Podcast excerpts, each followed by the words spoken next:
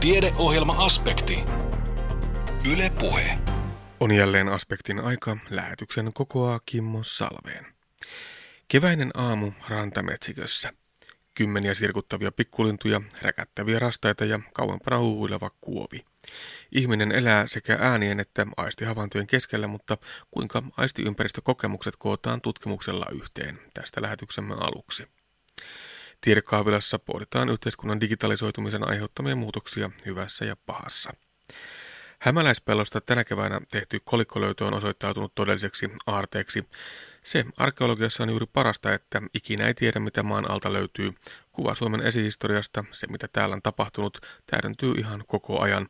Näin kertoo maakunta-arkeologi Tanja Tenunen, jonka tapaamme tässä lähetyksessä. Nyt sunnuntaina vietetään pyhän kolminaisuuden päivää. Kuten päivän nimikin kertoo, kyse on pyhästä kolminaisuudesta eli Jumalan kolmiosaisesta olemuksesta, isästä, pojasta ja pyhästä hengestä. Tästä vielä lähetyksemme lopuksi. Oletko koskaan tullut ajatelleeksi, että aistimme ovat aika metkajuttu? Voimakkaankin äänen huomaa vasta sitten, kun se on hävinnyt tai aluksi pahaltakin tuntuvaan hajuun tottuu aika nopeasti. Aistikokemukset, havaitut tai havaitsemattomat, sitovat meidät kiinni ympäristöömme. Mutta kuinka aistetut ympäristöt ja erityisesti ihmisten kokemukset aistiympäristöistään ovat muuttuneet Euroopassa 1950-luvulta tähän päivään? Tätä tutkitaan Itä-Suomen yliopiston hankkeessa, jolle on juuri myönnetty lähes 2 miljoonan euron Euroopan tutkimusneuvoston tutkimusmäärärahaa. Anne Heikkinen haastattelee tutkimushanketta johtavaa professori Helmi Järviluomaa.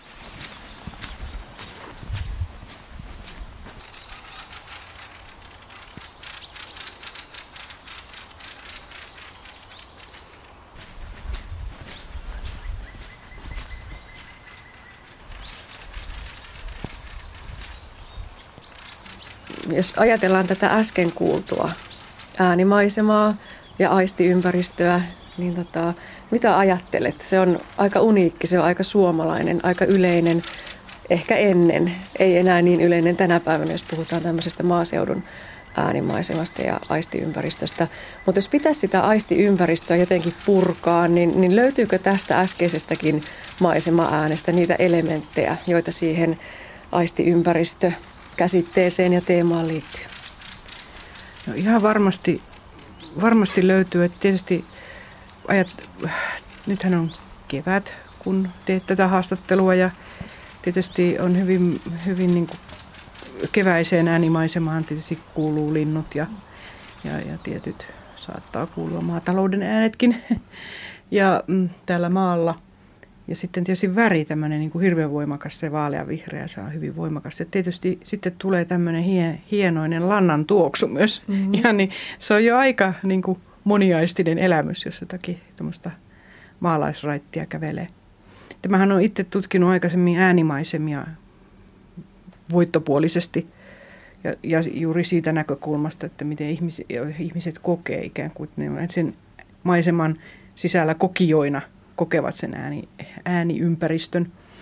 Ja nyt sitten olen pikkuhiljaa siltymässä tähän, että olisi kiva yhdistää siihen myös muita aisteja, eikä aina puhu ja tutkia pelkästään ääniä. Tähän aistiympäristöön on pakko heittää vielä tämän aamun kokemus siitä, että kun äh, tuommoinen tuore vastapuhjennut koivumetsikkö, se tuoksuu ihan saunovastalta, niin siihen liittyy myös se semmoinen aistitunne siitä kosteasta, lempeästä saunasta ja löylyistä. Joo, mulle tuli ihan sama tunne, kun oli, oli tämä pitkä kuuma jakso ja sitten tuli sade, niin voi miten ihana se oli se löyhähdys ja ihan sama konnotaatio, että se on varmaan suomalaisille semmoinen. Ja tästä me tullaankin siihen asiaan, että, että niin kuin, eihän ne aistit aina ole niin kuitenkaan ihan yksilökohtaisia asioita. Että meillä on paljon semmoisia yhteisiä niin kuin jaettuja aistikokemuksia ja loppujen lopuksi aika monet näistä asioista niin kuin tavallaan on kulttuurisia. No puretaan vielä kuitenkin auki sitä aistiympäristöä. Jos sun pitäisi määritellä, niin mitä ne aistiympäristöt ovat? Jaa, no tietysti jos nyt puhutaan tästä projektista – jota, jota tässä alan, alan johtaa eurooppalaisten aistiympäristöjen muutos, muutoksen tutkimusta, niin kyllä mä lähden ihan yksinkertaisesti semmoisesta aika perusajatuksesta, että, että se, se, se mä vähän muunnan sitä äänimaiseman määritelmää, että se on niin kuin eri aist, aistein välittynyt niin kuin kokemus, kokemus ympäristöstä. Ja, ja itse olen kiinnostunut tosiaan tästä sekä yksilön että sitten ihmisryhmien yhteisöjen suhteesta niihin aistiympäristöihin. Että tietysti sekin, että kuinka, mitkä niitä aisteja sitten oikein on, niin sekinhän vaihtelee eri kulttuureissa. Että, että, että tota niin, tämä on yksi mua kiinnostava, kiinnostava ajatus tässä projektissa, että, että onko tosiaan näissä meidän tutkimissa eurooppalaisissa kohteissa, niin onko niissä viisi aistia vai kuusi aistia vai löytyykö vielä monta muuta?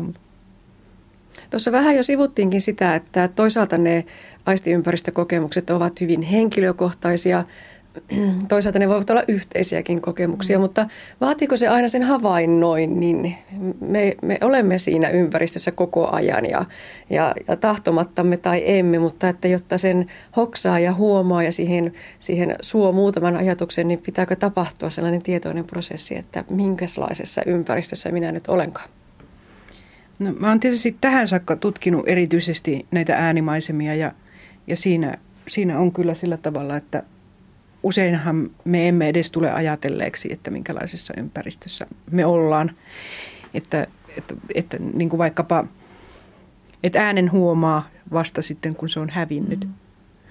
Että monet, no sanotaan vaikka semmoinen esimerkki, että jos perheestä on koira kuollut, niin, niin eihän sitä niin kuin normaalioloissa huo, kuule eikä tajua, että tassun ja kynnen rapsutus kuuluu portaissa, mutta sitten kun sitä ääntä ei enää ole, niin voi hyvänen aika, niin sitten sen huomaa.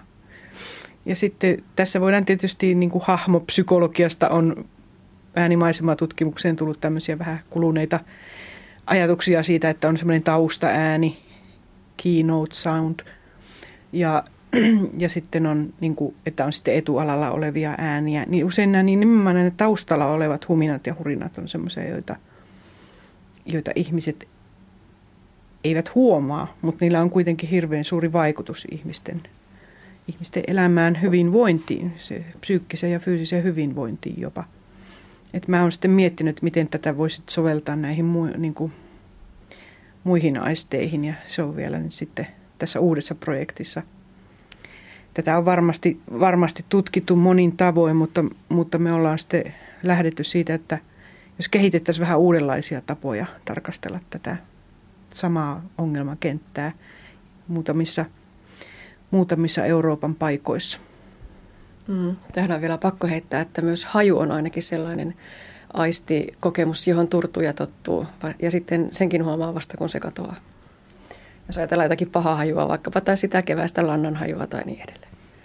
Ihan varmasti. Ja vaikkapa semmoisissa kaupungeissa, missä on vaikkapa sellutehdas, niin ihmisethän tottuu – tottuu siihen ja saattavat jopa niin kuin olla ylpeitä siitä, siitä tuoksusta, mm. että se tuo heille elinkeinoa ja, ja tota, voihan sitä joku jopa kaivata sitten, kun se on hävinnyt. Niin, sanotaan, että raha tuoksuu. Tota, no miten nämä aistot ympäristöt, ne muuttuneet, muuttuvat koko ajan, elävät ajassa, eikö niin? Kyllä varmasti, kyllä varmasti muuttuu ja sitten – sitten meidän kokemukset niistä muuttuu ja tähän on tullut tosiaan tämmöisiä kaikenlaisia välittäviä vehkeitä meidän elämään, elämään tässä viimeisen, mitä mä nyt sanoisin, 3-40 vuoden aikana. No 30 vuoden aikana ehkä on tullut niin kuin, niin kuin semmoinen sen verran, sen verran kaikenlaisia laitteita, että tämä on yksi lähtökohta tässä meidän projektissa se, että onko sitten näin, että – onko tässä tapahtunut jonkunlainen muutos tässä ihmisten ympäristösuhteessa? Sitähän me ei vielä tiedetä, mutta jonkunlaisia ajatuksia siitä on, että, että, että jollakin tavallahan tämän on täytynyt vaikuttaa meidän ympäristösuhteeseen. Että, että sanotaan nyt näin, näin, että jossakin täällä istutaanpa vaikka jossakin seminaarissa taikka niin, taikka luokkahuoneessakin nykyään, varsinkin yliopistossa, niin siellähän puolet yleisöstä niin on omilla tietokoneilla ja Facebookia plärää. Ja, että semmoinen niin kuin hajautetun huomioon, keskittymiskyvyn niin kuin, aikaahan me elämme tässä. Ja jotakin vaikutusta tällä täytyy olla siihen, että miten niin kuin, niin kuin ihmiset ikään kuin havainnoi ympäristöään ja minkälainen se on se ympäristösuhde. Mm. Ja mihin se huomio kiinnittyy? Onko se se ympärillä oleva äänimaisema, tuoksut, niin edelleen, vai onko se se pieni laite kädessä, jota pitää selata? Joo, ja tämä, tämä on just, että yksi sellainen ajatus on, että näistä helposti tulee semmoisia hirveän suoria vastakkainasetteluja ja yritämme välttää sitä. Ikään kuin lähtee täysin puhtaalta pöydältä. Että emme, ajat, emme ajattele, että okei, se on huono asia, kun on se kännykkä kädessä, vaan että, tota niin, että sitä pitää nyt ihan, ihan, läht, ihan ryhtyä tarkastelemaan aivan, aivan syyttelemättä ketään ja rupea, ruveta miettimään, että miten se niin kuin vaikuttaa. Että se, sehän voi olla, että, että siinä, siinä tapahtuu jonkinlaisia vähän erityyppisiä linkittymisiä tämän koneen ja kone ja luonto, ne, ne niin kuin, tietysti tietyllä tavalla se yhdistelmä on erilainen ja silloin se havainto on erilainen, mutta se ei välttämättä ole tietenkään huonompi. Mutta sitten, että meillähän on olemassa kuitenkin vielä niin kuin useita sukupolvia, jotka on elänyt lapsuutensa ja nuoruutensa aikana, jolloin ei ollut tämmöisiä vehkeitä. Ja, ja tämä kiinnostaa niin kuin meidän tutkimusryhmää, tämä vertailu siinä, että, että, että mä en ollenkaan tarkoita sitä, etteikö nämä keski-ikäiset ja ikääntyneet tällä hetkellä käyttäisi laitteita, mutta niin, niin kuin silloin kun he olivat nuoria, niin he, heidän ympäristökokemuksensa oli tietynlainen ja nyt se on sitten toisenlainen. Meitä kiinnostaa niin kuin tavallaan tämä, että voitaisiinko me päästä jotenkin erityisesti vaikkapa 30- ja 40-luvulla lapsuutensa ja nuoruutensa eläneiden ihmisten ympäristösuhdetta tarkastelemalla ja tutkimalla niin, tota niin, ja vertailemalla sitä sitten vaikkapa 2000-luvulla syntyneiden niin kuin, ympäristösuhteista. Siitä, siitä ainakin itse ajattelen, että se on kauhean herkullinen asetelma. No mutta miten Helmi Järviluoma sinne vaikkapa 1950-luvun Suomen ympäristösuhteeseen, miten sinne päästään kurkkaamaan nyt tänä päivänä? Tuo on hirveän hyvä kysymys, että siihen just voin sanoa, että olen itse aikaisemminkin tutkinut äänimuistoja – ja sanonut, että se on helpommin sanottu kuin tehty. Että, että, että esimerkiksi haastattelemalla, jos sä nyt yhtäkkiä kysyisit, että mikä oli sinun tärkein äänimuistosi, ihmiset yleensä vaan menee aivan lukkoon. Että, että sitä on noin äkkipäätä hirveän vaikea ryhtyä muistelemaan. Niinpä, niinpä tässä projektissa, no jos ajatellaan nyt vaikka 50-luvun Turkua – vaikka meillä on Turku on yhtenä tutkimuskohteena, niin miten me päästään 40-luvulla syntyneen turkulaisen mm, aistiympäristökokemuksiin käsiksi. No meillä on itse asiassa ö, olen tässä tämän tutkimusryhmän kanssa kehittänyt semmoista aistielämä kerrallisten kävelyjen metodia, että tota niin, ajatuksena on tämmöinen ehkä, ehkä semmoisessa niin sanotussa fenomenologisessa ympäristötutkimuksessa on, on havaittu sillä tavalla, että, että, tota niin, että se, se, sillä, että ihmiset viedään, ihmiset tavallaan liikkuvat itse tilassa, niin sillä saadaan niin huomattavasti jännempää materiaalia ja, ja kiinnostavaa juttua kuin se, että ollaan vaan ihan vaikkapa toimistossa istutaan. Jolloin ajatus on se, että otamme, sanotaan nyt vaikka nyt tässä 50-luvun Turussa kiinnostava ihminen on elänyt lapsuutensa vaikka Raunistulassa, niin pyydämme häntä valitsemaan häntä kiinnostavan reitin ja sitten hän vie meidät sinne reitille ja kertoo, kertoo sen reitin, reitin aikana niin kuin, ö, aisti muistojaan ja mä oon itse kokeillut tätä metodia jo useampaan otteeseen ja mä oon aivan hirveän innostunut siitä. Ja on saanut jo niin kuin valtavan kiinnostavia asioita. Ja sitten tietysti sitten kun ne aistit on saatu tavallaan avattua ja ihmiset niin kuin parhaina asiantuntijoina siitä, siitä niin kuin, niistä kokemuksista, mitä he niissä paikoissa koki, niin, niin tota, sitten kun on saatu tavallaan päästy vauhtiin, niin sitten on helpompi tehdä se haastattelukin siinä. Ja sitten meillä on sitten yksi semmoinen idea on se, että mua, mä oon niin miettinyt sitä, että miten tämmöinen, että eri sukupolvet, elääkö eri sukupolvet enää niin kuin ollenkaan samassa maailmassa. Tästähän se yksi erittäin kuuluisa aisti muistoja kuvannut kirjailija Marcel Proust kirjoitti tai epäili, että, että eri, jo, jo, että hän epäili, että eri sukupolvet elää täysin eri maailmassa. Mutta mua kiinnostaa tämä, että onko tämä totta? Että onko tämä aina ollut totta, että eri sukupolvet elää eri maailmassa? Onko se mukaan enemmän totta nykypäivänä? Vaikea sanoa, mutta mun mielestä on kuitenkin kulttuurisen kestävyyden ja tämmöisen niin kuin ihmisille tärkeän ympäristötiedon välittymisessä mun mielestä olisi hirveän tärkeää saattaa eri sukupolvet yhteen. Eli siitä seuraa sitten semmoinen idea, että me ainakin, tämä nyt saattaa olla tämmöinen vähän tuulesta temmattu, emme tätä me olla vielä kokeiltu, mutta ajattelemme niin, että sitten nämä eri sukupolvet voivat myös tehdä näitä aistimuistokävelyjä yhdessä. Eli että siinä on se ikääntyvä, joka kertoo sille joko omalle lapsen lapselleen tai naapurin lapsen lapselle tai jostakin koulusta, koulu, koulun kautta värvätylle nuorelle sen saman tarinan kuin meille. Ja sitten tämä nuori saa tehdä sen saman vastaavan niin kuin sitten sille ikääntyvälle, että hänet, hän esittelee sen oman ympäristönsä ja miten hän kokee ja mitä hän tekee ja aistii niissä omissa ympäristöissään. että kyllä tässä vähän tämmöinen ajatus, että sitten jossakin vaiheessa tästä voisi olla hyötyä semmoisten ajatusten niin kuin kehittelemisessä, että miten voidaan vaikuttaa siihen, että, että tota, nämä ylisukupolviset niin kuin muistot ja tiedot niin kulkis, kulkis sukupolvelta toiselle. Ja sitten tässä on vielä semmoinen aspekti, että mä itse ajattelen niin, että meillä on yh, keskuudessamme semmoinen ryhmä, joka jatkuvasti työskentelee aistien kanssa ja sehän on taiteilijat, eri alojen taiteilijat.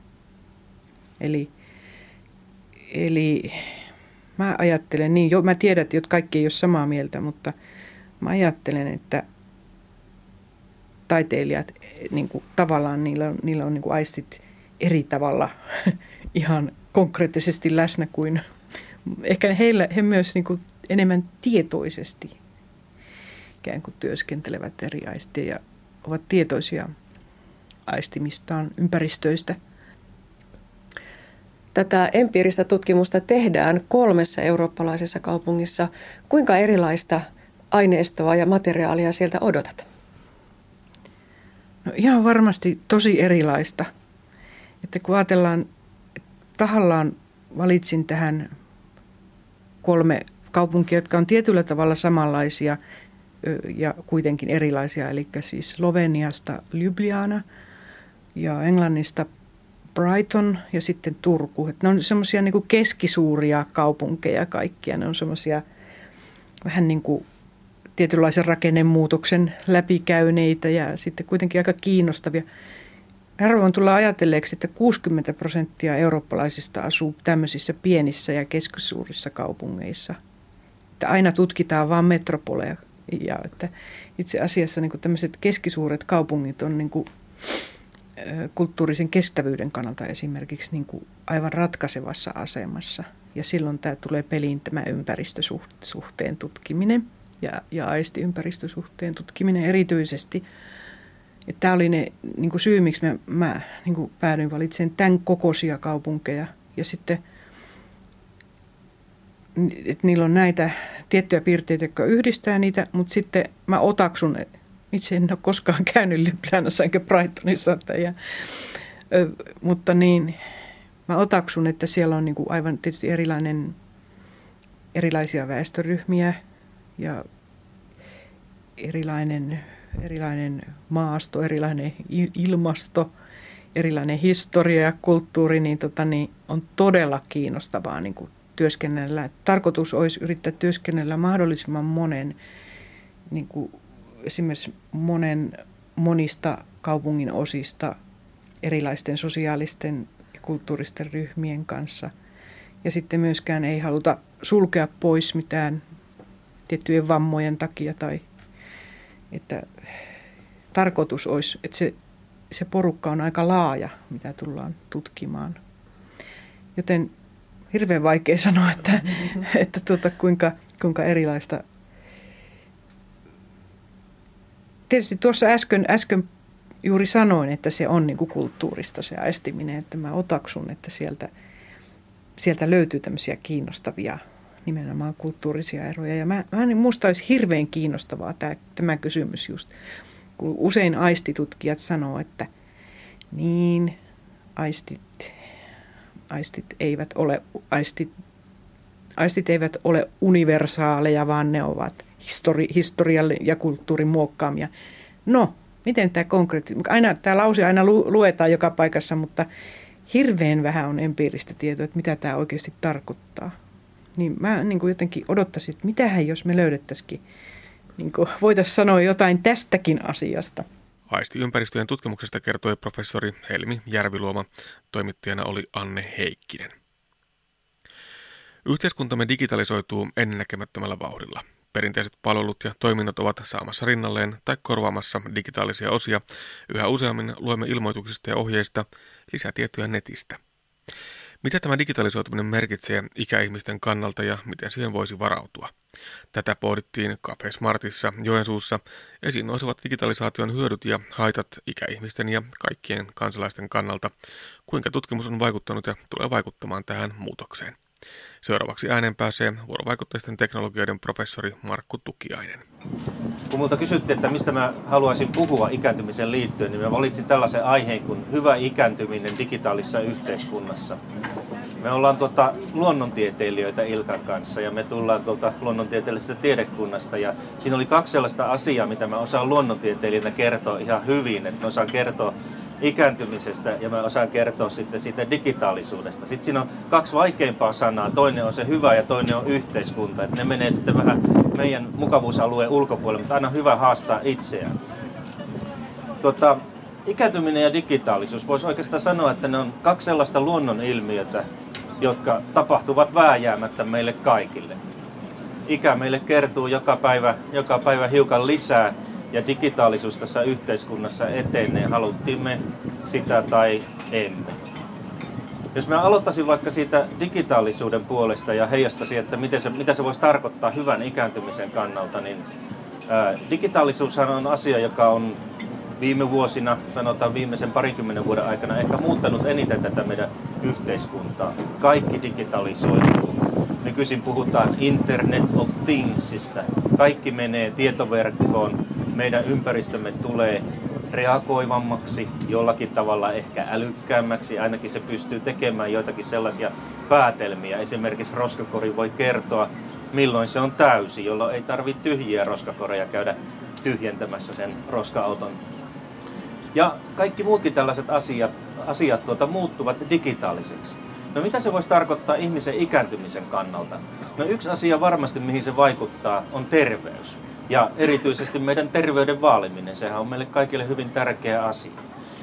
Se tarkoittaa terveyden kannalta kahta seikkaa. Toinen on se, että meidän terveydenhuollon tai sairaudenhuollon, sairauden hoitamisen asiat muuttuu hyvin paljon. Eli esimerkiksi jos puhutaan vaikka geeni, geenitutkimuksesta ja geenihoidoista, niin digitaalisuudella on erittäin suuri osuus siellä, koska aika monet näistä asioista perustuu erilaisiin laskennallisiin menetelmiin siinä vaiheessa, kun me teemme tutkimusta ja kehitämme näitä menetelmiä.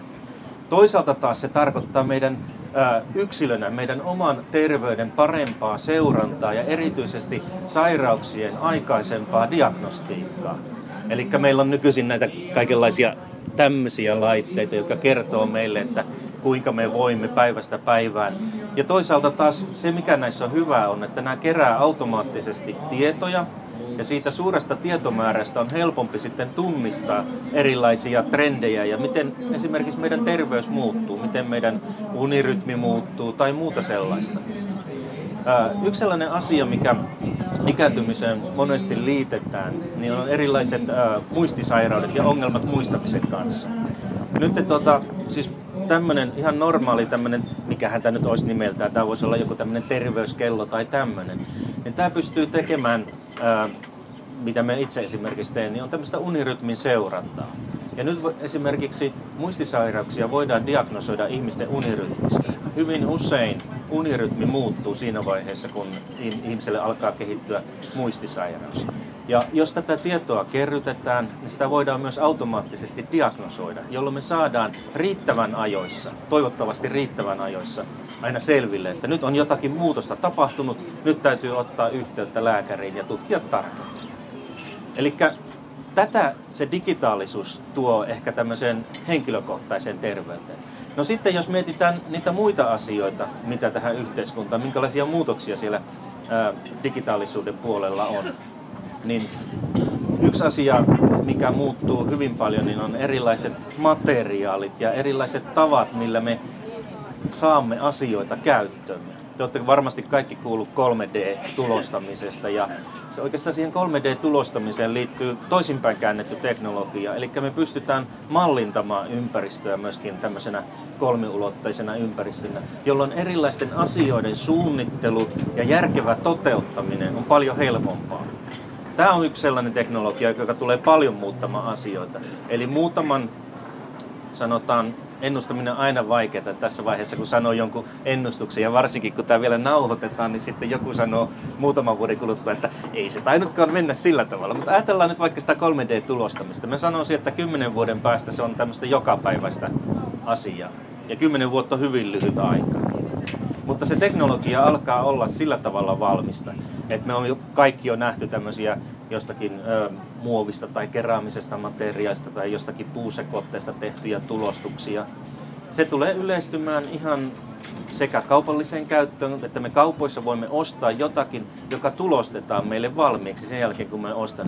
Tai sitten ihan kotikäyttöön, että joitakin tarvittavia asioita, pieniä vaikkapa muoviesineitä, jotka menee rikki, niin tulevaisuudessa niitä, niitä tehdään sillä tavalla, että me lataamme internetistä jonkun tämmöisen 3D-mallin, tulostamme sen itse, saamme sen osaan ja jatkamme sitten, sitten tota, sen laitteen käyttöä Tämähän on erittäin hyvä, jos ajatellaan esimerkiksi, esimerkiksi kestävää kehitystä, kiertotaloutta ja tällaista. Me pystytään korjaamaan asioita, mikä on ollut sanotaanko viimeisen parinkymmenen vuoden aikana jossain määrin hankalaa. Eli on ollut sellaisia ongelmia, että on joku tämmöinen normaali kodinkone, josta menee pieni osa rikki, ja sitä ei olekaan voitu korjata. Se on joutunut pistämään kierrätykseen ostamaan uuden. 3D-tulostaminen, 3D-mallintaminen tulee paljon muuttamaan tällaisia asioita.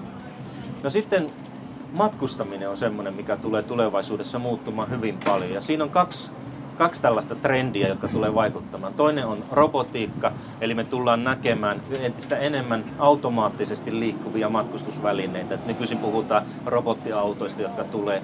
No, tällä hetkellä joku Googlen robottiautot ovat ajaneet 50 000 kilometriä Eli tässä matkustamisessa se toinen trendi oli, että me tullaan näkemään entistä enemmän automaattisesti liikkuvia matkustusvälineitä. Se toinen trendi on, että matkustaminen tulee nopeutumaan. Se tulee nopeutumaan erityisesti tämmöisessä, se ei ole ihan suoraan raidetyyppistä liikennettä, mutta se on tämmöistä raiteilla kulkevaa. Puhutaan yleensä tämmöisestä tyhjiökelkoista tai, tai, tai tämän tyyppisistä välineistä. Eli siellä puhutaan matkustusnopeuksista 1200 kilometriä tunnissa. Et jos te ajattelette, että me asutaan täällä Joensuun seudulla ja meidän pitäisi mennä käymään jossakin vaikka Helsingin seudulla jossakin erikoislääkärillä, niin puoli tuntia. Ei se ole enää paha aika. Eli jos me mietitään jotain sote-uudistusta ja miten me halutaan jakaa näitä, näitä alueita sairaanhoidon, sairaanhoidon kannalta, niin tämmöinenkin asia on, on tuota, no nytten tämä niin sanottu Hyperloop-teknologia, niin se on kokeiluvaiheessa. Eli ensimmäiset tämmöiset kokeiluradat, joissa päästään liikkumaan 1200 kilometriä tunnissa, ne on jo rakennettu. Eli tämä teknologia, sinällään tämä on aika hauska esimerkki teknologian kehittymisestä. Tätä teknologiaa ei tunnettu ollenkaan vielä neljä vuotta sitten. Ja nyt se on sitten siinä vaiheessa, että ensimmäisiä sovelluksia ruvetaan tekemään. Eli teknologian kehittymisessä on myös tämmöinen trendi, että se nopeutuu koko ajan. Eli meidän on erittäin hankala aavistaa, miltä se tulevaisuus näyttää kymmenen vuoden päästä. Paitsi että me sanoin, että 3D-tulostus on joka päivä. Katsotaan, toteutuuko se. No, tämmöiset asiat niin tulee sen teknologisen kehityksen myötä. Ja niin kuin mä sanoin, se on luonnon ilmiö, että se tulee haluttimme tai emme. Ja uskoisin, että aika suuri osa meistä kuitenkin niin haluaa parempaa, parempaa ja ehkä nopeampaa tapaa liikkua, parempia diagnostiikkoja terveyteen ja näin päin pois. No, mitä sitten tästä ikääntymisestä? No, mä oon tutkinut itse ikä, tai sanotaan, että en mä mikään ikääntymisen tutkija, että mä oon tietotekniikan, tietotekniikan ohjelmistotuotannon käytettävyyden tutkija. Mä oon tutkinut sitä, että miten sitä teknologiaa saataisiin mahdollisimman helposti käytettyä. Ja yksi tämmöinen kohderyhmä ihmisiä, josta mä oon ollut erityisen kiinnostunut, on ikääntyneet ihmiset. No, miten tämä ikääntyminen sitten, mitenkä, mitenkä meidän pitäisi ajatella sitten tätä teknologiaa ikääntymisen, ikääntymisen kannalta? Tässä vaiheessa ehkä niin pitää ottaa ne kaksi muuta sanaa, mitkä siinä esitelmän otsikossa oli, hyvä ja yhteiskunta. Eli ää, käytettävyyden näkökulmasta me pystytään tekemään sellaisia sovelluksia, jotka ovat erittäin hyviä ja miellyttäviä käyttää. No jos me katsotaan sitten niitä tieto, esimerkiksi tietotekniikkapalveluita, mitä me nykyisin käytetään, mietitte vaikkapa, mitä te joka päivä käyttäisitte. No ehkä se varmaan se pankkiyhteys on yksi semmoinen, mitä teistä suuri osa käyttää aika usein. Joskushan ne käyttöliittymät ovat hankalia ja asiat on monimutkaisia ja joskus vähän hankalia ymmärtää, että mitäkä siihen nyt siihen kenttään piti syöttää tai, tai että mitenkä, missä järjestyksessä näitä asioita tehdään. Tässä puhutaan tietojärjestelmän käyttöliittymästä ja erityisesti käytettävyydestä, kuinka helppoa, mukavaa se käyttäminen on. Ja se on ollut se mun tutkimusala, mitä mä oon tehnyt 30 vuotta. Mun henkilökohtainen näkemys on, että hyviä käyttöliittymiä voidaan tehdä ja niitä tehdään. Mutta miksi sitten aika monet näistä sovelluksista, mitä me käytetään, eivät ole niin helppokäyttöisiä? Se syy perustuu ihan yksin, yksin omaan siihen, että on joitakin tämmöisiä taloudellisia rajoitteita, eli ei ehkä pystytä satsaamaan niin paljon siihen käytettävyyteen taloudellisesti kuin haluttaisiin. Mitä meidän sitten pitäisi ajatella tästä kuluttajina, asiakkaina, ikääntyvinä ihmisinä?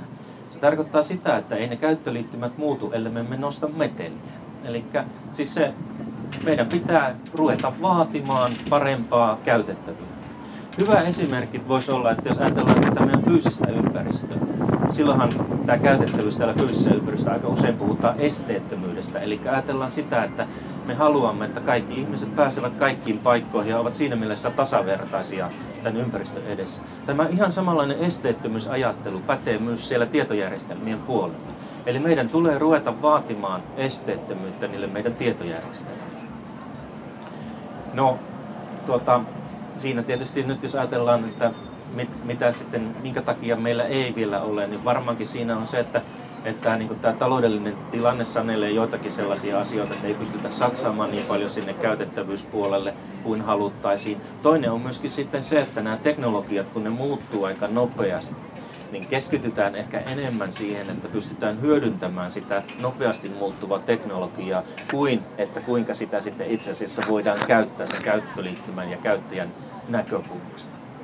Näissä tosiaankin niin minun näkemys on, että hyviä käyttöliittymiä voidaan tehdä ja me on sitä harjoiteltu 30 vuotta ja, ja tuota, ää, Ilkka kohta kertoo yhdestä meidän projektista, missä me nyt taas yritettiin tehdä sellaisia käyttöliittymiä, jotka toivottavasti on myöskin teidän näkökulmasta käytettäviä. Että näette muutaman esimerkinkin sitten siinä Ilkalla, taitaa olla muutama kone mukana, että katsotaan niitä digitaalisen, tekno, ää, digitaalisen teologian muutamia sovelluksia. Näin professori Markku Tukiainen Itä-Suomen yliopistosta. Puheenvuoro on taltioitu Itä-Suomen yliopiston Cafe Smart keskustelutilaisuudesta Joensuussa. Kuuntelet siis aspektia, jonka kokoaa Kimmo Salveen. Tiedeohjelma Aspekti. Yle Puhe.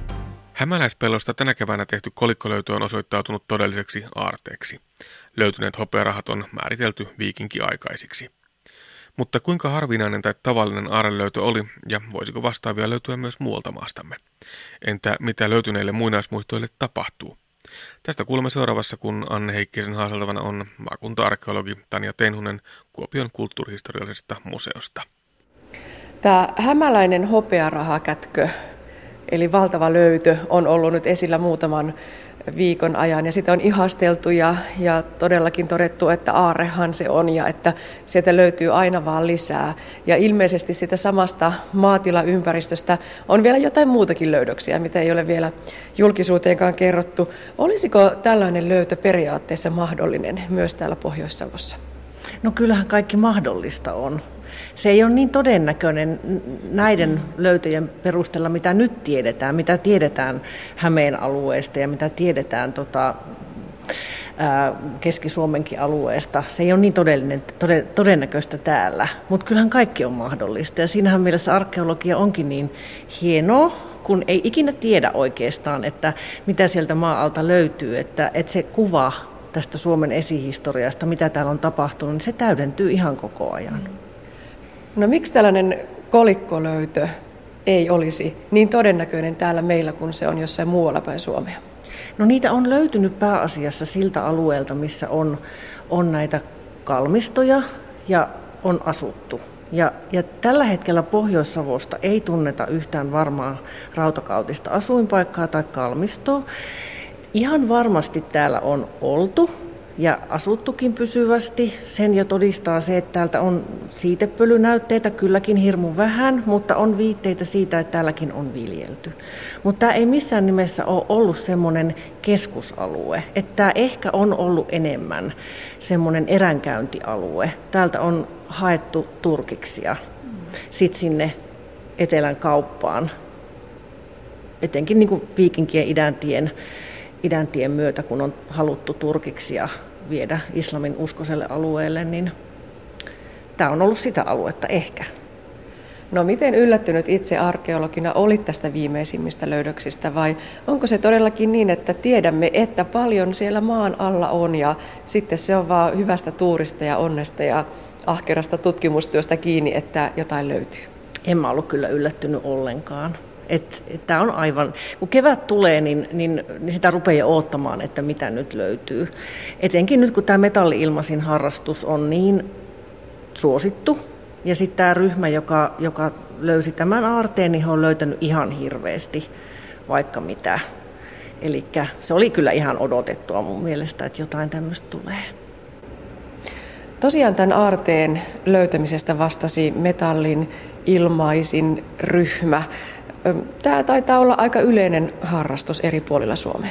Kyllä se on tosi yleinen harrastus. Se laitteet paranee koko ajan ja niiden hinta tulee alaspäin. Ja, ja tota, ihmisillä on aikaa käyttää harrastuksiin tosi paljon.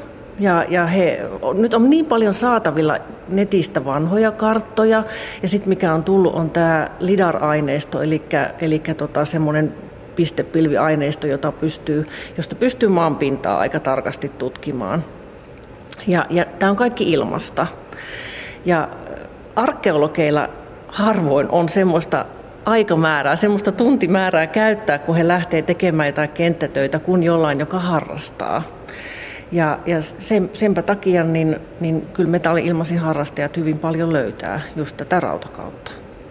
No entä itse arkeologina, koetko olevasi sellainen kadonneen aarteen metsästäjä?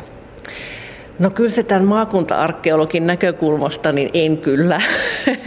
että tota, ennemmin mä näen oman, oman tota, roolini täällä semmoisena, että, että mä kerään tietoa, luen muiden tutkimuksia ja, ja sitten levitän sitä eri tavoin, etenkin Pohjois-Savon asukkaille tietenkin mun mielestä on hirmu tärkeää se, että ihmiset oppis tai tieto lisäisi sitä kunnioitusta, tai ei, ei välttämättä kunnioitusta, vaan sitä ajatusta, että, että se esihistoria, ne mitä ei juurikaan näy, mitä siellä maan alla on, että ne on säilyttämisen arvoisia, ne on hienoja juttuja, mitä meillä täällä on.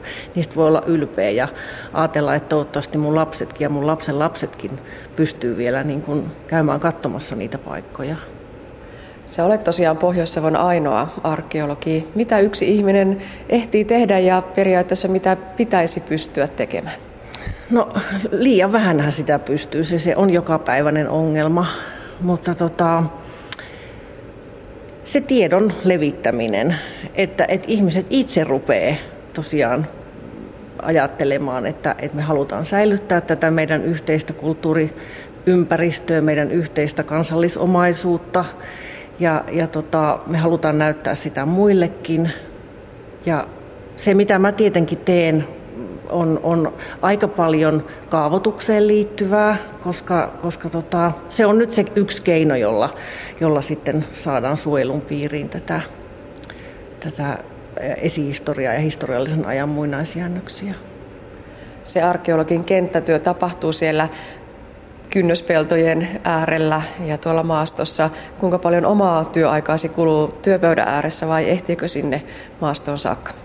No kyllä se suurin, suurin osa valitettavasti on työpöydän ääressä, mutta kyllä nyt on ihana ollut, kun nämä pari viikkoa on ollut täällä Pohjois-Savossa niin hyvä ilma, että kyllä mä oon niin paljon käynyt tuolla maastossa kuin vaan mahdollista.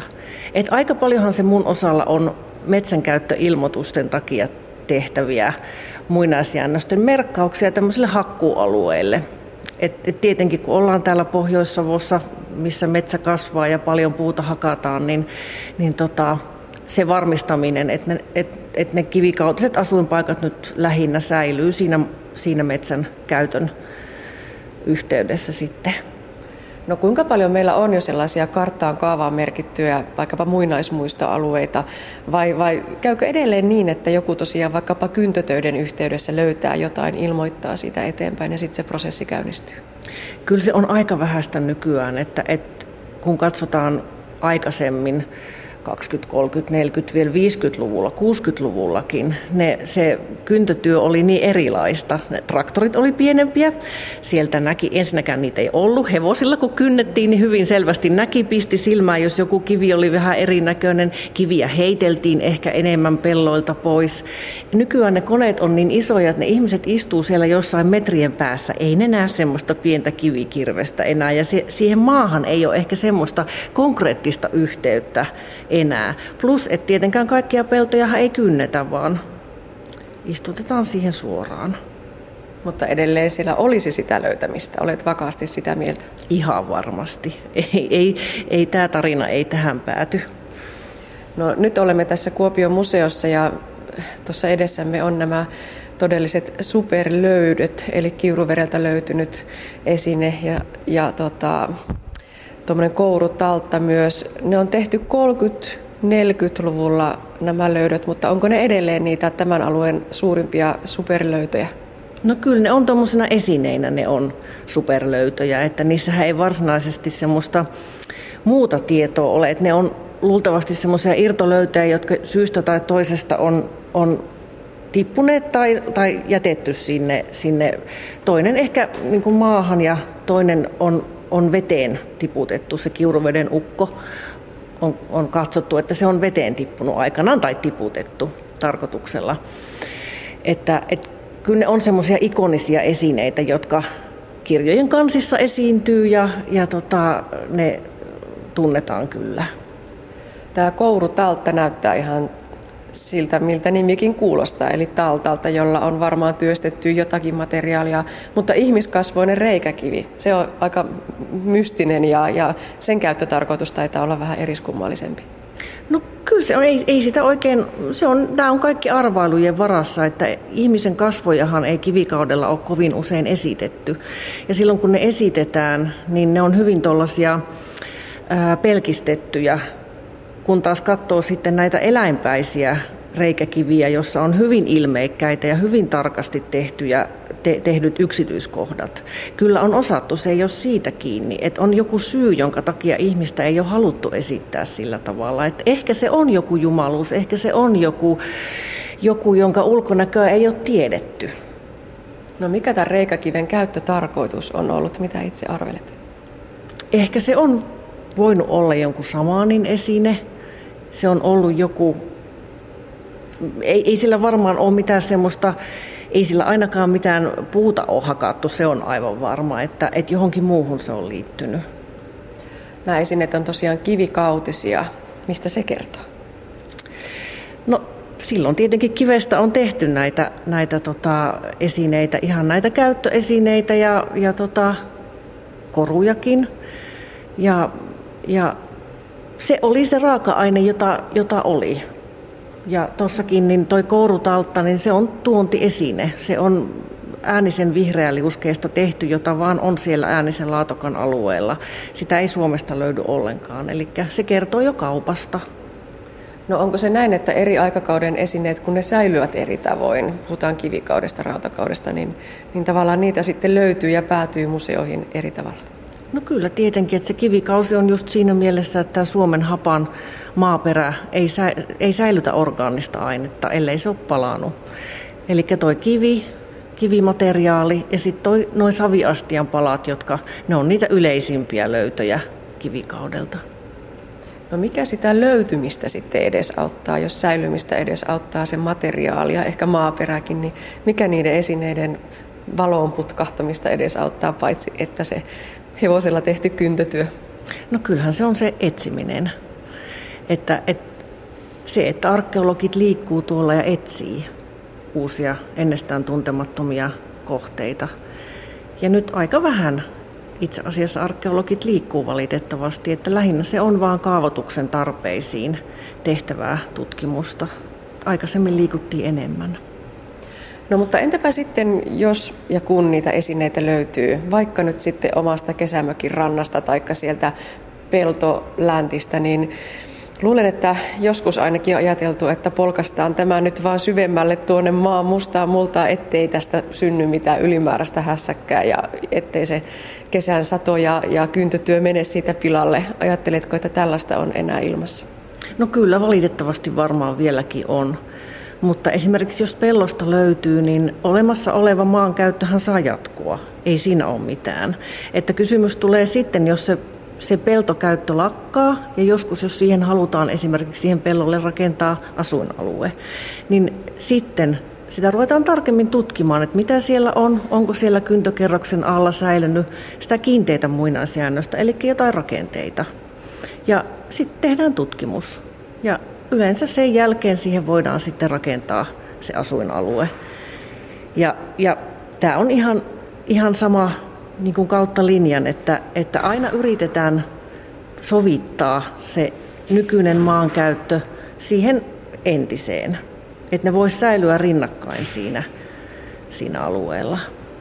Eli sitä ei tarvitse pelätä, että, että jätän ilmoittamatta, että tapahtuu sitten jotain sellaista, että en voi enää itse hallita maata. Niin, mutta tota, mitä sitten tapahtuu, jos sitä löydöstä ilmoittaa niin vaikkapa museolle, niin miten se prosessi käynnistyy?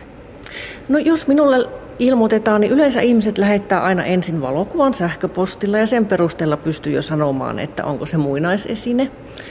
Ja, ja tuota, sitten yleensä se tuodaan museolle tai minä käyn sen hakemassa ja me täytetään semmoinen kysely, lomake. Ja sitten se esine lähtee sen lomakkeen tietojen kanssa museovirastoon Eli se otetaan osaksi kansalliskokoelmaa ja siellä sitä esinettä sitten käsitellään, se luetteloidaan ja siihen löytäjään ollaan yhteydessä. Ja, ja tota, sitten se on osa kansalliskokoelmaa ja, ja lisää omalta osaltaan sitä tietämystä tästä esihistoriasta. Tämä kiuruveden löydös, reikäkivi ja kourutalta, ne olivat vuosikymmeniä pois täältä alueelta, mutta nyt ne on saatu takaisin tänne näyttelyyn miten merkittävää se on, että ne ovat nyt palanneet ainakin hetkeksi tänne kotiseudulle? No kyllä se minusta on merkittävää ja se mitä me ollaan nyt kuultu täällä museossa, että ihmiset on kyllä ollut hirmu ilahtuneita, että ne on käymässä nyt täällä Pohjois-Savossa. Että tietenkin moni oli varmaan nähnytkin niitä kansallismuseossa, että nehän on nämä vuodet ollut kansallismuseon perusnäyttelyssä, mutta, mutta kyllä se on minusta hirveän tärkeää, että, että, että nämä esineet palaa ainakin edes käymään täällä, täällä tota, löytösijoillaan. Nämä Hämeen kolikkolöydön tekijät ovat kommentoineet lehdissä, että heistä on hienoa olla palasena sitä historian selvittämisen ja, ja tota, tutkimuksen palapeliä ja omalla osallaan olla siellä tekemässä tätä työtä. Soisitko, että tällainen yleinen mielipide leviäisi meillä laajemminkin? No kyllä, kyllä ehdottomasti, että, että he tekevät hyvin tiivistä yhteistyötä arkeologien kanssa ja se onkin tärkeää, että kun metalli-ilmaisimella tuolla liikkuu ja, ja ajattelee, että nyt mä oon löytänyt jotain, joka on vanhaa, voidaan ajatella, että tämä on yli sata vuotta vanha esine. Että se, että se tutkiminen lopetettaisiin, sieltä ei enää kaivettaisi mitään ja oltaisiin yhteydessä sitten minuun tänne museolle. Ja yhteistuumin sitten ruvettaisiin viemään sitä asiaa eteenpäin. Hmm, voiko käydä niin, että tietämättömyyttään ja taitamattomuuttaan sotkee sen muinaismuistopaikan? No kyllähän se on niin, että se on sitten niin kuin ammattilaisen silmä, joka, joka näkee sitten vielä vähän enemmän, kun vaikka olisi miten ö, ö, hyvin harrastunut ja, ja, ja osaisi osais tuota, löytää niitä paikkoja, niin sitten siellä maassa on kumminkin paljon sellaista, joka, joka tota, näkyy sitten ammattilaisen silmään. Ja se on juuri sitä, sitä jota, jota me yritetään sitten sieltä, sieltä katsoa, että mitä siinä ympärillä on, mihin se löytö on kuulunut. Onko siellä sitä, niitä saviastian palasia, onko siellä jotain kiinteitä rakenteita, mitä muuta siellä on. Ja sitten sitä kovasti kaivellaan, niin se muu sitten saattaa tuhoutua siitä. No jos saisit nähdä päiväunia, niin millainen aarelöytö täältä jonain päivänä putkahtaisi päivänvalon? No kyllä se ehkä on, on se, että täältäkin tulisi sitä rautakautta. että tota, äh, olisi se kyllä ihan hienoa.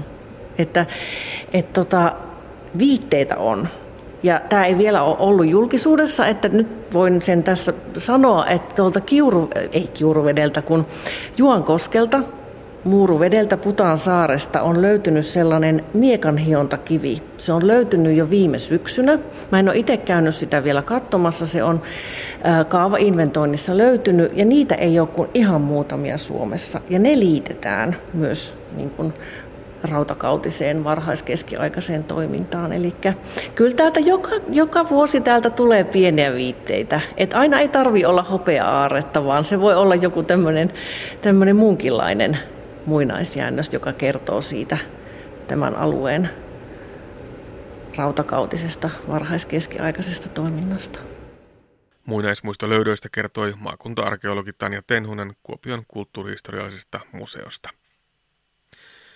Nyt sunnuntaina vietetään pyhän kolminaisuuden päivää ja kuten tuo nimikin kertoo, kyse on pyhästä kolminaisuudesta eli Jumalan kolmiosaisesta olemuksesta, isästä, pojasta ja pyhästä hengestä. Miten yksi voi sitten olla kolme? Tätä pohditaan seuraavassa, kun vieraanani on pastori Anna Väätäinen. Pastori Anna Väätäinen, äh, pyhän kolminaisuuden päivä, se ei välttämättä äh, ehkä teemaltaan avaudu kalenterin katsomalla vielä, vielä kovin selvästi. Tietysti tuo pyhä kolminaisuus on tavallaan ikään kuin selvä juttu, mutta toisaalta erittäinkin epäselvä juttu. Öm, mistä pyhän kolminaisuuden päivässä oikeastaan on kyse? No, pyhän kolminaisuuden päivässä on kyse Jumalan olemuksesta, siitä, että me uskotaan kolmiyhteiseen Jumalaan, joka on isä, poika ja pyhä henki. Ja ilmoittaa itsensä tässä maailmassa näiden kolme eri persoonan kautta, luojana, lunastajana ja pyhittäjänä. Niin, tuo pyhän kolmensodan päivä on todellakin myöskin tällainen uskontunnustuksen päivä. Kyllä, kyllä. Näissä vanhan kirkon uskontunnustuksissa, niin kuin tässä tunnetuimmassa apostolisessa uskontunnustuksessa me tunnustaudutaan tähän, tähän kolmiyhteiseen Jumalaan ja, ja siinä kiteytyy se, millä se Jumalaan me uskotaan. Minä uskon Jumalaan Isän kaikkivaltiaseen, taivaan ja maan luojaan ja Jeesukseen, Kristukseen, Jumala ainoaan poikaan meidän Herramme ja pyhän henkeen ja niin edelleen. Ja tuo pyhä kolminaisuus, se todellakin tässä kummittelee edelleen. Ähm, tuossa päiväraamatun teksteissä puhutaan myöskin tällaisesta Jumalan salatusta olemuksesta, ja se liittyy tähän, tähän kolminaisuuskäsitykseen tai kolminaisuusoppiin. Mistä tässä salatussa olemuksessa ja pyhässä kolminaisuudessa oikeastaan sitten on pohjimmiltaan kyse? Se on ehkä vähän hankalampi kysymys, mutta tuota, miten tämä taivutetaan tällä lyhyessä ohjelmassa Rautalangasta? Joo, no kolminaisuusoppihan kehittyi oikeastaan sen takia, että tarvittiin, tuli tarvin määritellä tarkemmin, minkälaiseen Jumalaan me uskotaan. Samalla se oli, oli sen siihen uskon tunnustukseen tunnustautumista ja, ja myöskin semmoinen rajanmäärittäjä siihen, mitä sitten pidettiin ei-kristillisenä uskona tai harhaoppisena kristiuskon suuntana. Eli isä, poika ja pyhä henki. Se on tämä Kyllä. Eli kolminaisuusoppi. Jumala on yksi, mutta, mutta samalla kolme samanarvoista, yhtä jumalallista persoonaa. Miten tämä on mahdollista? Tämä on hyvin hämmentävä. Se, se on aika hämmentävä ja, ja aika monimutkainen ja monitahoinen teologian ala tämä kolminaisuusoppi. Ja, ja se on sitten aikojen, aikojen saatossa kehittynyt. Jos ajatellaan, niin raamatussahan ei vielä varsinaisesti sillä tavalla nää, näy kolminaisuusoppi semmoisena, mitä, mitä se myöhemmin sitten muodostui, mutta, mutta sielläkin on nähtävissä viitteitä siihen, miten Jumala ilmoittaa itsensä eri persoonien kautta. Varmaankin tunnetuin raamatun kohta on tämä kaste- ja lähetyskäsky, missä Jeesus kehottaa kastamaan isän ja pojan ja pyhän hengen nimeen. Siinä ne persoonat jo ihan mainitaan kaikki kolme. Mutta todella aivan kovin syvästi sitä ei siellä raamatussa vielä, vielä käsitellä. Taisi olla myöhempää perolika Nikean kirkolliskokouksessa Kyllä. määritetty. Kyllä, 300-luvun näissä, näissä vanhan kirkon kirkolliskokouksissa sitten, sitten tätä asiaa kehitettiin eteenpäin. Nikean kokouksessa 325 ja sitten myöhemmin esimerkiksi Konstantinopolin kirkolliskokous 381 oli semmoinen merkittävä paalu tässä asiassa. Sieltä tulee vuodet kuin apteekin hyllyltä. Öm, tästä ö, kolminaisuusopista on kuitenkin sitten muodostunut kristinuskon ihan tällainen peruskivi. Kyllä. Se erottaa kristiuskon sitten muista näistä yksi jumalallisista uskonnoista, niin kuin islamista tai juutalaisuudesta. No nyt kun on siis tämä isä, poika ja pyhä henki, niin, niin voidaanko miettiä, että näillä kolmella eri olemuksella olisi jotakin erilaisia rooleja? Pystytäänkö tällaisia rooleja miettimään tai määrittämään vai ollaanko siinä vaiheessa, kun Jumalaa aletaan liiaksi määrittämään, niin jollain tapaa sitä hakoteille? Hmm. Tuo on mielenkiintoinen kysymys. Öm, niin, se, se on toisaalta just se kristiuskon peruskivi, että uskotaan, uskotaan kolmiyhteiseen Jumalaan. Uskotaan siihen, että, että ei ole tämmöinen mikä tahansa korkeampi voima, vaan on, on Jumala, jolla on nimi ja jolla on, on kolme persoonaa, joiden kautta hän on kohdattavissa ja joiden kautta hän, hän näyttäytyy tässä maailmassa. Ehkä niitä voisi ajatella, että ne on vähän niin kuin kolme erilaista naamioa, joiden kautta Jumala, Jumala ilmestyy tähän maailmaan. Niin vähän, silti on kyse samasta Jumalasta. vähän ehkä eri, eri tilanteissa ja konteksteissa. Kyllä, kyllä. Ja jos ajatellaan tätä niin pelastushistoriallista kaarta, niin, niin Jumala on luojana isä, isä Jumala, joka loi, loi maailman. Maailma ei ole sattumalta olemassa, vaan, vaan se on Jumalan luomistyön tulosta. Ja, ja toisaalta sitten Jumala toisen persoonansa Jeesuksen kautta, pojan kautta, tuli sitten ihmiseksi tähän maailmaan. Jumala otti pysyvästi itseensä myös, myös ihmisluonnon. Ja, ja sitten hän vaikuttaa myös pyhän hengen kautta pyhittäjänä ja uskon kirkastajana ja sen lahjoittajana. Erittäin laaja ja hyvin monimuotoinen kysymys. Kaiken kaikkiaan tästä varmasti saisi muutamankin ohjelmasarjan tehtyä. ähm, mutta siis tätä äh, Pyhän kolmasodan päivä vietetään ensimmäisen sunnuntaina helluntain jälkeen. Liittyykö se jotenkin tämä helluntai vai onko näitä vaan rytmitetty sitten aikojen saatossa näin? Joo, 1300-luvulla tuli läntisessä kirkossa tämä tapa, että pyhän kolminaisuuden päivää vietetään seuraavana pyhänä sitten helluntain jälkeen. Ja, ja kyllähän se sillä tavalla liittyy helluntaihin, että helluntaina tosiaan opetuslapset sai sen pyhän hengen lahjan. Eli tavallaan tarvittiin nämä, nämä kolme persoonaa ennen kuin voidaan viettää pyhän hengen ju- juhlaa ja pyhän kolminaisuuden juhlaa, jos tällä tavalla ajatellaan. No miten toi pyhän kolmasodan päivä nyt sitten näkyy tänä päivänä kirkossa? Ainakin Jumalan palveluksessa taisi olla niin, että liturgisena värinä oli valkoinen. Kyllä. Sillä tavalla se ainakin, ainakin näkyy, että, että valkoinen on liturginen väri ja alttarilla on kuusi kynttilää, mitkä, mitkä tarkoittaa siitä, että on, on kyseessä suuri kirkollinen juhlapäivä. Ja ehkä sen, sen pyhän sanoma meille voisi olla se, että, että Jumala on, on lopulta salattu Jumala, jota, jota ihminen ei voi käsittää koskaan täydellisesti, eikä ainakaan järjellä sitä ymmärtää. Et kyse on uskon salaisuudesta. eikä niinkään tämmöisestä jostakin hienostelusta kolminaisuusopin säikeissä, vaan se on ollut vain yksi, yksi tapa yrittää selittää ja ymmärtää sitä, mitä Jumala on. Näin siis Alavan seurakunnan pastori Anna Väätäinen.